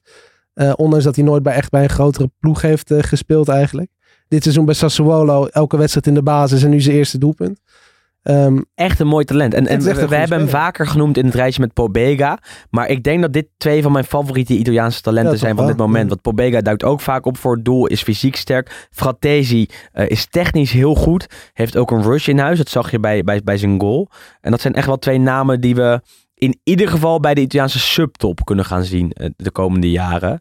Eh, absoluut twee namen om in de gaten te houden. Eh, en Fratesi heeft gewoon een basisplek bij Sassuolo. En dat is natuurlijk ook wel de plek waar je je kan doorontwikkelen. Eh, hij zit Haroui een beetje in de weg. Dat is, dat Ja, is jammer voor Haroui. Maar goed, dat, dat, eh, ja, dat, dat kan je niet incalculeren. Want, want Fratesi eh, eh, breekt nu gewoon door.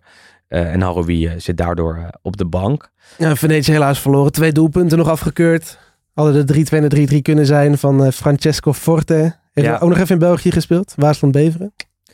Maar Goed voor onze Belgische Helaas. luisteraars bij je. hè? helaas, helaas. Voor het Belgische linkje ben jij toch wel een, een, een must voor deze podcast. Want daar kijk ik toch altijd een beetje overheen, moet ik je eerlijk zeggen. Dennis Praat, hè, wel net genoemd, maar Wil je gelijk door naar Ruslan Malinovski? dat of, iemand eh, voor, voor Leuven heeft gespeeld, ja, dat, dat weet ik gewoon echt niet. Eh, ja, absoluut. Volgende Ook een dag, Belgisch linkje. Atalanta Udinese.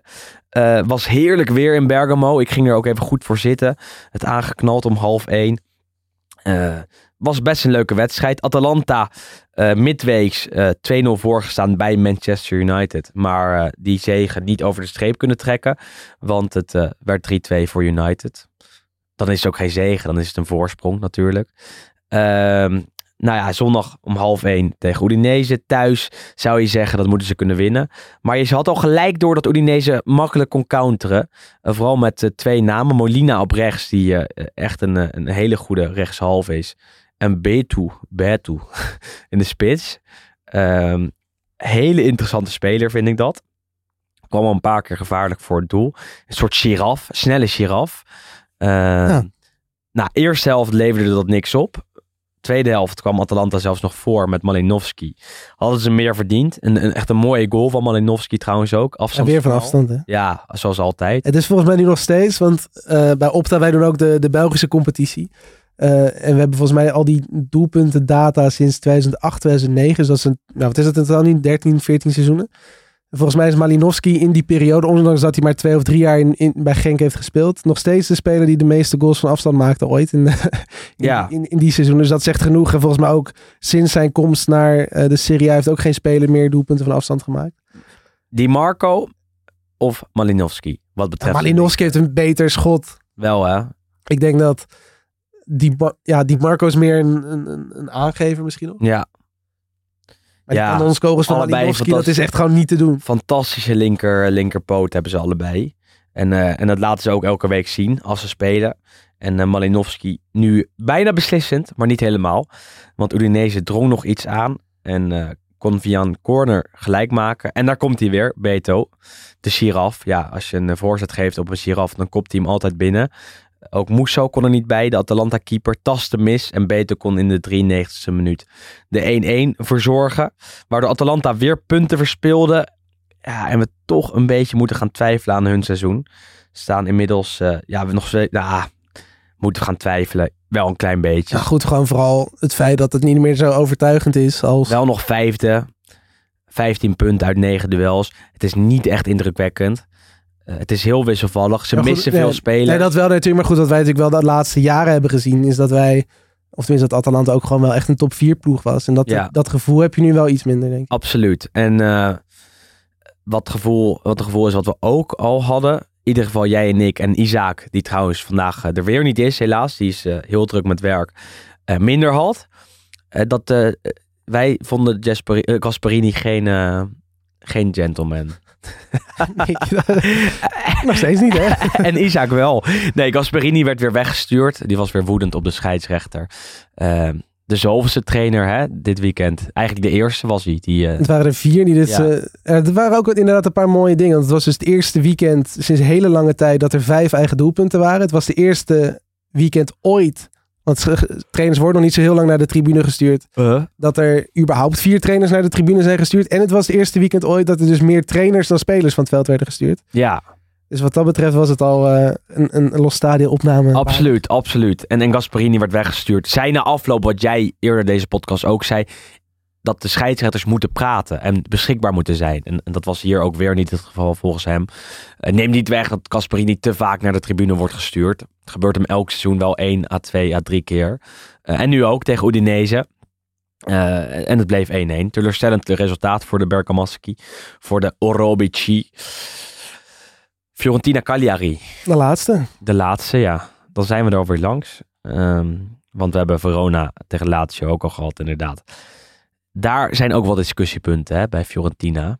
Want eh Vlahovic liet in de interlandperiode weten aan eigenaar Comiso dat hij zijn eh, contract bij Fiorentina niet gaat verlengen. Contract loopt in 2023 af.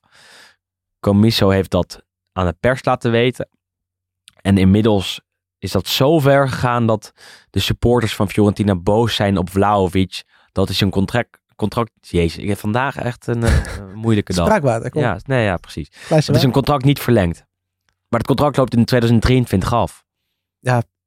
Ja, kom goed, op. kijk, Het is toch geen reden om de boos te worden? Natuurlijk niet. Ja, en, en, en dat is natuurlijk ehm, wel iets van deze periode natuurlijk misschien. Dat spelers weer iets vaker eh, contracten uitdienen, zeg maar. Want we hebben natuurlijk ook een hele periode gehad dat, dat ja, spelers die tekenen een contract tot 2028 en die worden tussendoor toch wel een keer weggekocht. Ja, En je nu toch weer steeds vaker dat spelers gebruik maken van het feit dat ze in hun laatste contractjaar zitten om een beter contract te krijgen of om gratis, kijk bijvoorbeeld naar Mbappé, waarschijnlijk komende zomer eh, een, een stap te kunnen maken zonder dat het iemand iets veel kost. Cassie. Ja, maar je hebt heel veel spelers natuurlijk. Ja. Ehm, eh, eh, Belotti gaat weg bij, bij Torino. Werd ook weer bekendgemaakt gisteren. En, en is eerder al een keer gezegd.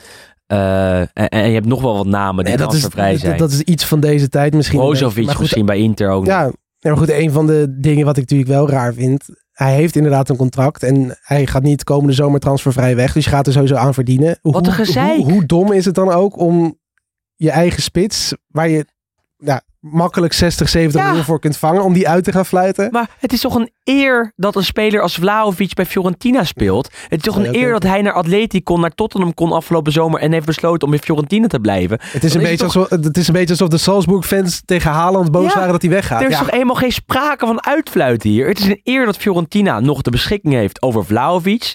Eh, in ieder geval dit seizoen nog. En dat hij dan een transfer wil maken. Er is helemaal geen sprake van, van, van uitfluiten, lijkt me. Eh, Ik vind het echt een, een hele belachelijke situatie. Ook omdat Vlahovic zich niet zelf heeft uitgesproken.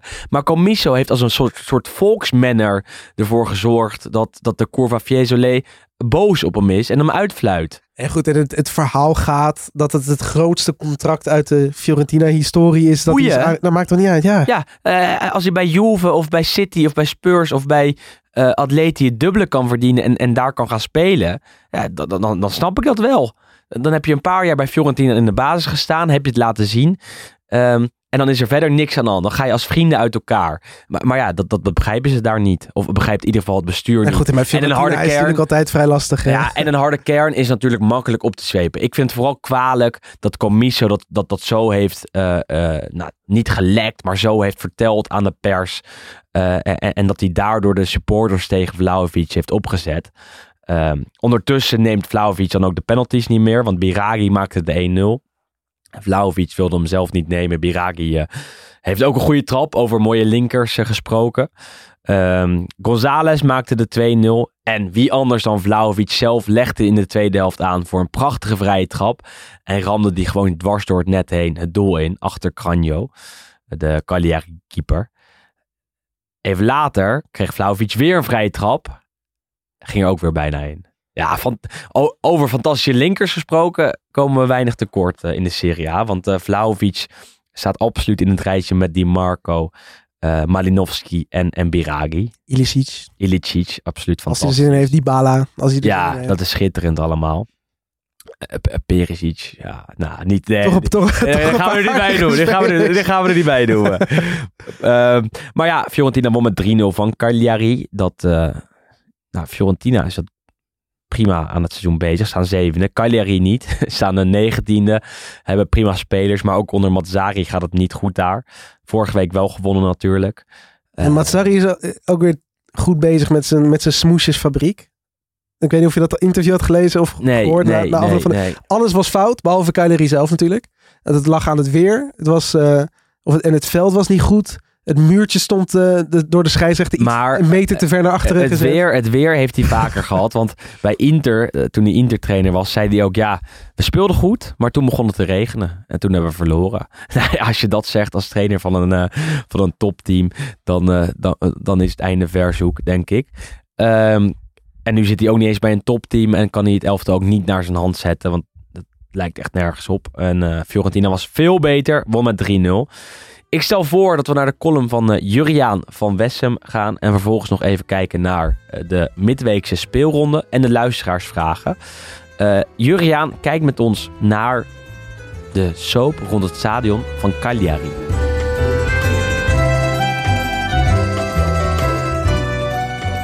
In deze midweekse speelronde staat Cagliari AS Roma op het programma. En onbewust denk ik dan meteen aan kwartoe Sant Elena. Een voorstad van Cagliari en had het kunstmatige stadion Is Arenas. AS Roma boekte daar een van de meest sluwe overwinningen in de geschiedenis. Aan het begin van het vorige decennium vormde de Sarden een extreem lastig hindernis voor de Romeinen, vooral wanneer het een thuiswedstrijd van Cagliari betrof. In 2011 werd het 5-1 en een seizoen later werd het 4-2 voor de Sarden.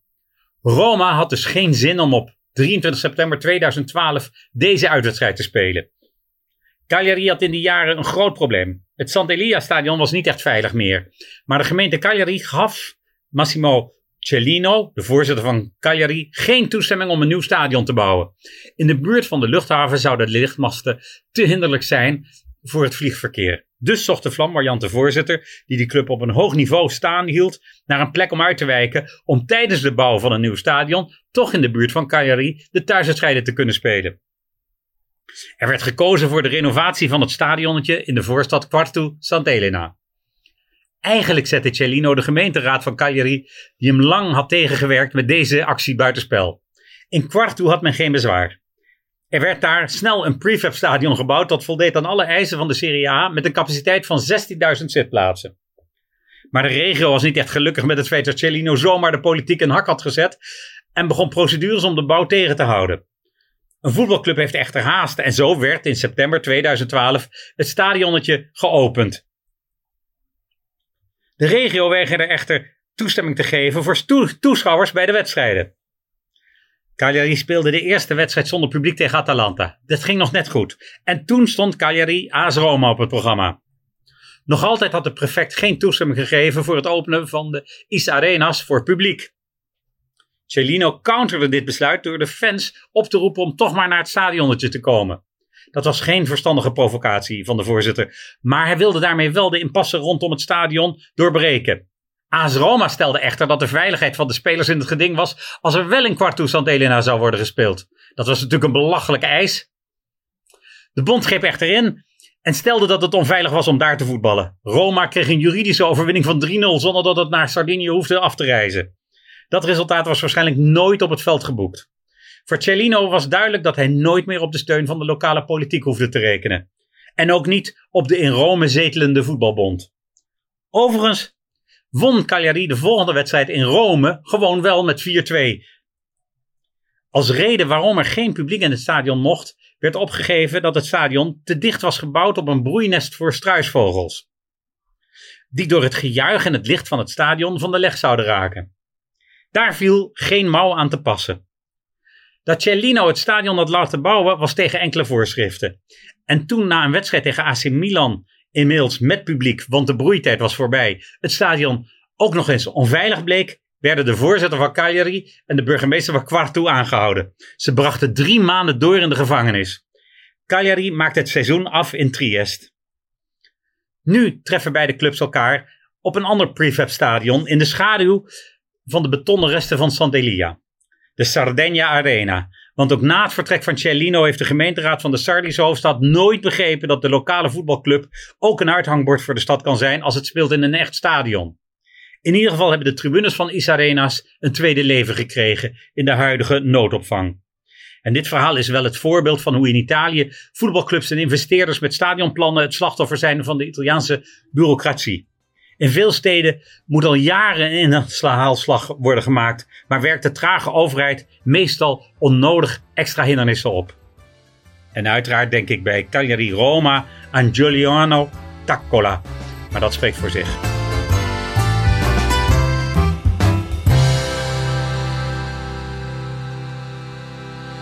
Ik kan me nog wel een uh, Cagliari Roma herinneren.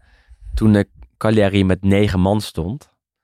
En, wel een punt pakte. Of een punt pakte, toch? Weet, Met Marco in. Heel laat in de wedstrijd. Ja, dat was Goede wedstrijd. Maar dat, ja, het is ook gewoon die naam van het stadion. Hè? Want je, het, het is nu de Sardegna Arena. Dat, vind ik toch al tof. Ja, En dan is het nu voor de komende tien jaar wordt dat de Unipol Domus. Ja. Denk je, ja, hou op joh. Toch? Ja. Klaverbladverzekeringenstadion. Of weet ik veel. Ze maakten gelijk met, eh met, met de negen man. Ja. Schena en Cipitelli rood in de negentigste minuut. Vervolgens werd Sau weggestuurd omdat de Roma-verdediging stond te slapen. En die maakte, die maakte af. Marco Sau heb ik ooit nog voorspeld als topscorer van de, Serie A. En toen scoorde hij drie keer in het hele seizoen. Dus ja, dat is gewoon een mooie naam. Speelt nu bij eh Spezia, toch? Of niet? Bij Benevento speelt hij. Oei. Ja, ja, bij Benevento. Dan heb ik een transfer gemist. Hij zit in, eh, in de Serie B.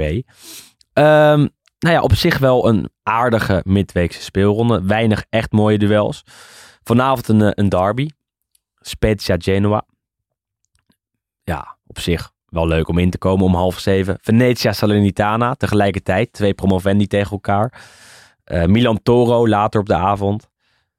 Ja, god, wat moeten we eruit lichten? Lazio Fiorentina morgen, denk ik, kwart voor negen. Is eh, het mooiste duel. Juve Sassuolo. Half zeven, ook oké. En donderdag Napoli Bologna om kwart voor negen weer. Is er echt iets waar je naar uitkijkt? Ja. Ja, ik eigenlijk, ja. Ik vind het wel leuk, gewoon weet je. het is lekker, maar het, geen must-watch zit er Nee, tussen. Dat op zich niet. Want eh, Sampdoria Atalanta is wel leuk, maar ja, ook niet, eh, niet fantastisch. Aankomend weekend wel wat leukere potjes. Atalanta Lazio op zaterdag. Altijd goed voor spektakel. Wordt daar nog wel eens 3-3. Nadat iemand 3-0 heeft voorgestaan. Verona tegen Juve. Afgelopen twee jaar won Verona van Juve. Dus eh, best wel een lastige kluif voor de Bianconeri. Ehm, en Roma-Milan natuurlijk op eh, de zondagavond. Dus zeker genoeg om eh, ja, naar uit te kijken. Stel ik voor dat we doorgaan naar de luisteraarsvragen, Wes. Wil je nog Juri Mulder een plezier doen? Ja, maar ik, ik, ik heb hem niet gesproken in de tussentijd. Dus je weet niet of hij luistert ook. Ja, maar hij wilde gossip, toch? Ja, over Wanda en Over eh, Mauro. Wanda, het is weer goed. Ja, het is weer goed. Ja, Ja, mooi hoor. ik, Oh, ik ben wat- een beetje wat, afgehaakt. Wat een, eh, wat een romantiek. ik ben wat een, beetje romance. ben, jij, ben jij er helemaal, eh, helemaal op de hoogte van? Ja, ik ben nu sinds gisteren ben ik weer een beetje. Ik heb me er weer even in verdiept. En eh, ja, het is, hier moet gewoon een soort een, comedy-film achter iets van worden gemaakt. Eh, Netflix wilde ook het leven van Wanda verfilmen, Dat bedoel ik. mij. Goed, het, het, het verhaal was nu dan weer. eh, Wanda had aangegeven bij Mauro van ik voel me al jarenlang ongelukkig. Eh, ze zijn pas acht jaar bij elkaar. Ja. Ehm, en ik wil, eh, ik, ik- ze vraagt elke dag vraag ik, eh, vraag ik om een scheiding. En op een gegeven moment was het zover. En toen gingen we naar de advocaat. advocaat. Ehm, Avocado. naar de avocado. Naar de advocaat. En Mauro had het eigenlijk zonder problemen. Binnen twee dagen stonden alle afspraken en regelingen stonden allemaal op papier. Ehm, en toen was het, was het gedaan. En, maar toen stuurde Mauro mij een prachtige, een prachtige brief. Eh, en daarin stond: eh, Ik eh, ehm, hou van je en ik wil dat jij gelukkig bent. Want als jij gelukkig bent, ben ik gelukkig. En toen zei Wanda: Oh, ik heb nog nooit zo'n mooie brief ontvangen van iemand in mijn leven.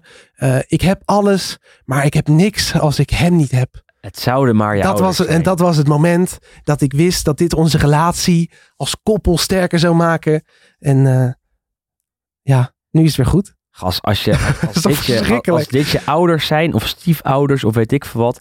Ja, het is dat die Dan- kinderen dan- nog net die misschien iets te jong zijn om al- alles zo mee te krijgen. maar, maar, dan ben je al gedoemd om te mislukken als je als kind eh, elke dag met Wanda en met Mauro moet omgaan. Mauro als stiefvader. Jezus. ja. Ja, wa- wa- wat moet je nou van hem aannemen voor advies? Helemaal niks. Behalve hoe je doelpunten moet scoren. Oké, dan word je misschien profvoetballer. Maar wat ik wel grappig vind. Zij voeden dus de kinderen op die Wanda heeft gemaakt met eh, eh, Maxi Lopez. Maar die zoon, die lijkt echt sprekend op Maxi Lopez. Dat is echt een, een kloon gewoon. Dus Mauro, die kijkt... Ma- Mauro zijn. en Wanda, die zijn elke dag met elkaar en die kijken elke dag naar Maxi Lopez praktisch. eh, praktisch. Dat, dat ja, best wel confronterend. Mooie soap. Ehm, Maar daar kregen we in ieder geval heel veel vragen over. Niet alleen van jullie. Nee, dat is het, de gossip. Ja, dat willen mensen toch van ons horen. Nou, dat, dat- jullie vragen, wij leveren. Ehm, doe jij Twitter, doe ik Instagram.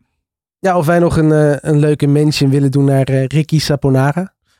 Vergeet het te noemen. Eh, weer op dat notitieblokje staat de naam van Staat hij wel, Saponara. Ja. Want dit is ook een speler die echt een mooie voetballer is. En elk seizoen maakt hij een paar werelddoelpunten. Ja, we hebben dat volgens mij ook al gezegd. voor dit Precies, seizoen, maar- of we hebben we zeker gezegd, of, of een schot op de, op de paal, hè, had hij afgelopen weekend. En dan, dan ging hij er, hij ging er bijna in en eh, hij ging er niet in en, en toen stortte hij ter aarde. Heb je dat gezien? Hij- hij- midden in de aanval. Ja, midden in de aanval Ze vloog hij op zijn knieën. Nee, zo'n mooi schot en dan gaat er niet in. En eh, dat vond ik wel heel mooi om te zien. Eh, echt een goede voetballer en, en bij Fiorentina krijgt hij weer wat meer speeltijd dan voorheen. Ik ben wel fan van hem. Ik wilde ook nog eventjes een een eervolle vermelding geven aan Edward de Pla. Die, als ik zo'n naam goed uitspreek, ik neem aan van wel. Die heeft namelijk de marathon van Rotterdam eh, gelopen afgelopen weekend. En die zei, tijdens de training heb ik altijd naar jullie geluisterd. Want eh, ja, dat is, eh, dat is lekker tijdens de lange loopsessies. En daarom maken we ook afleveringen van anderhalf uur natuurlijk. Vet. Moeten we er eigenlijk een marathonaflevering van maken. Dus En- hij gaat nu een stukje van die medaille gaat hij opsturen naar ons. Dat lijkt me wel. En hij heeft het gehaald binnen de vier uur. Gefeliciteerd. Eh, en dat is toch wel een beetje dankzij ons. Wel respect. ik ga ook Ja, gewoon nee, zeggen dat wij nu de. Ja, wij hebben de marathon hebben gehaald. gelopen. Maar dat is wel, wel leuk om, eh, om zulke soort berichten te ontvangen. Dus eh, nou, bedankt daarvoor, Edward. Vragen. Ja, nou, de laatste vraag die ik hier nog heb. Ja. Ehm, tenminste, Sarri krijgt eerst nog even een veer in zijn in zijn reden dat hij waarschijnlijk wel meer van voetbal weet dan, eh, dan wij. Misschien ook wel. Maar hoe hij kan concluderen dat zijn twee beste middenvelders, Milinkovic Savic en Luis Alberto, niet samen kunnen spelen. Want daar is best wel veel kritiek op, op Nou, geweest de laatste tijd. Ook ah. vooral vanuit Luis Alberto. Ja, Luis Alberto likte ook posts op eh, Instagram en eh, Twitter. Die zeiden, oh, heel raar dat, eh, dat jij niet speelt. Maar het is natuurlijk raar, want Luis Alberto is een van de beste middenvelders van Lazio. Alleen het systeem van Sarri is heilig. En ik, ik kan me voorstellen dat Luis Alberto daar niet fantastisch in past. Qua werkethiek. Voetballend gezien wel. Maar in mijn elftal zou Luis Alberto altijd spelen. Maar ik denk dat de, de, de, de, gedachtegang van Sarri is... Ja, eh Luis Alberto is een beetje wisselvallig de afgelopen anderhalf jaar. Verdedigt niet fantastisch mee. Eh, dus ik, ik gebruik hem daar niet voor. eh, voor de, de, de, de potjes in deze fase van het seizoen. Wat jij? Ja, ik, ik, ik, probeer het te verklaren. hè. Het is niet mijn, mijn gedachtegang. Ja, goed, op zich is het natuurlijk niet zo heel gek. Want spelen 4-3-3. En eigenlijk zijn en Savic en Luis Alberto natuurlijk nummers 10. Dus dat betekent dat je eigenlijk nog maar één middenvelder over hebt daarachter om alles op te ruimen. En dat is, ja, dat doet Sarri eigenlijk niet zo graag. En Leiva kan dat niet in zijn eentje oplossen. En Cataldi ook niet. Dus je hebt een, een, een iets sterkere... eh, een iets sterker blok daar nodig. En, en, en dan valt Luis Alberto sneller af dan Milinkovic Savic. Dat kan ook me wel. eh, Ja, dat, wel dat, klopt natuurlijk. Maar het, het blijft wel raar dat hij misschien ook los van zijn sy- systeem in ieder geval beweert dat ze niet samen kunnen spelen. Want ze hebben natuurlijk al vaak genoeg bewezen dat het wel kan. Exact. Ik heb geen vragen meer. Behalve dat we Filip Joos een keer moeten uitnodigen. Dat, dat bericht krijgen we ook. eh, nou, ik denk wel drie keer per week. Eh, lijkt ons leuk. Misschien voor later in het seizoen. Als we weer een keer een special maken. Hebben we tot nu toe telkens niet voor gekozen. Ehm, misschien gaan we wel een keer naar België. Nemen we op in de studio van eh, Friends of Sports. Wat natuurlijk onze producent is. Samen met FC Afkikken. We nemen op in de studio van Microphone Media. Een hele ingewikkelde, leuke ons- constructie. Waardoor wij deze podcast nog steeds kunnen maken. Een mooie collab. Ehm, en we kregen ook de vraag wie het shirt heeft gewonnen. Nou, dat is Melvin Lindenboom. En dat hebben we vorige week ook al gezegd. Ehm, goed dat jullie eh, luisteren. Voor nu zeg ik, like ons eventjes op eh, alle kanalen waarop we te vinden zijn. Rate ons, recenseer ons. Laat vooral weten op Instagram, Twitter, noem het allemaal maar op, wat je van ons vindt en wat we beter kunnen doen. Of als je suggesties hebt voor een gast zoals Filip Joos, dan is dat altijd welkom. Ehm, ja, Wes, dat was het alweer, denk ik, voor deze week eerlijk gezegd, toch? Tenzij jij nog een hele belangrijke toevoeging hebt. Trucjes zijn altijd welkom. Ja, dat vinden we leuk. Ja, bepaalde trucjes. Nou, dat was hem. Who knows? Bepaalde trucjes. Ja. Laten we het zo, zo vaak mogelijk houden. Dat klinkt heel fout. Oké, bedankt voor het luisteren. Wij zien jullie eh, volgende week, of horen jullie volgende week heel graag terug. Tot dan. Tot de volgende.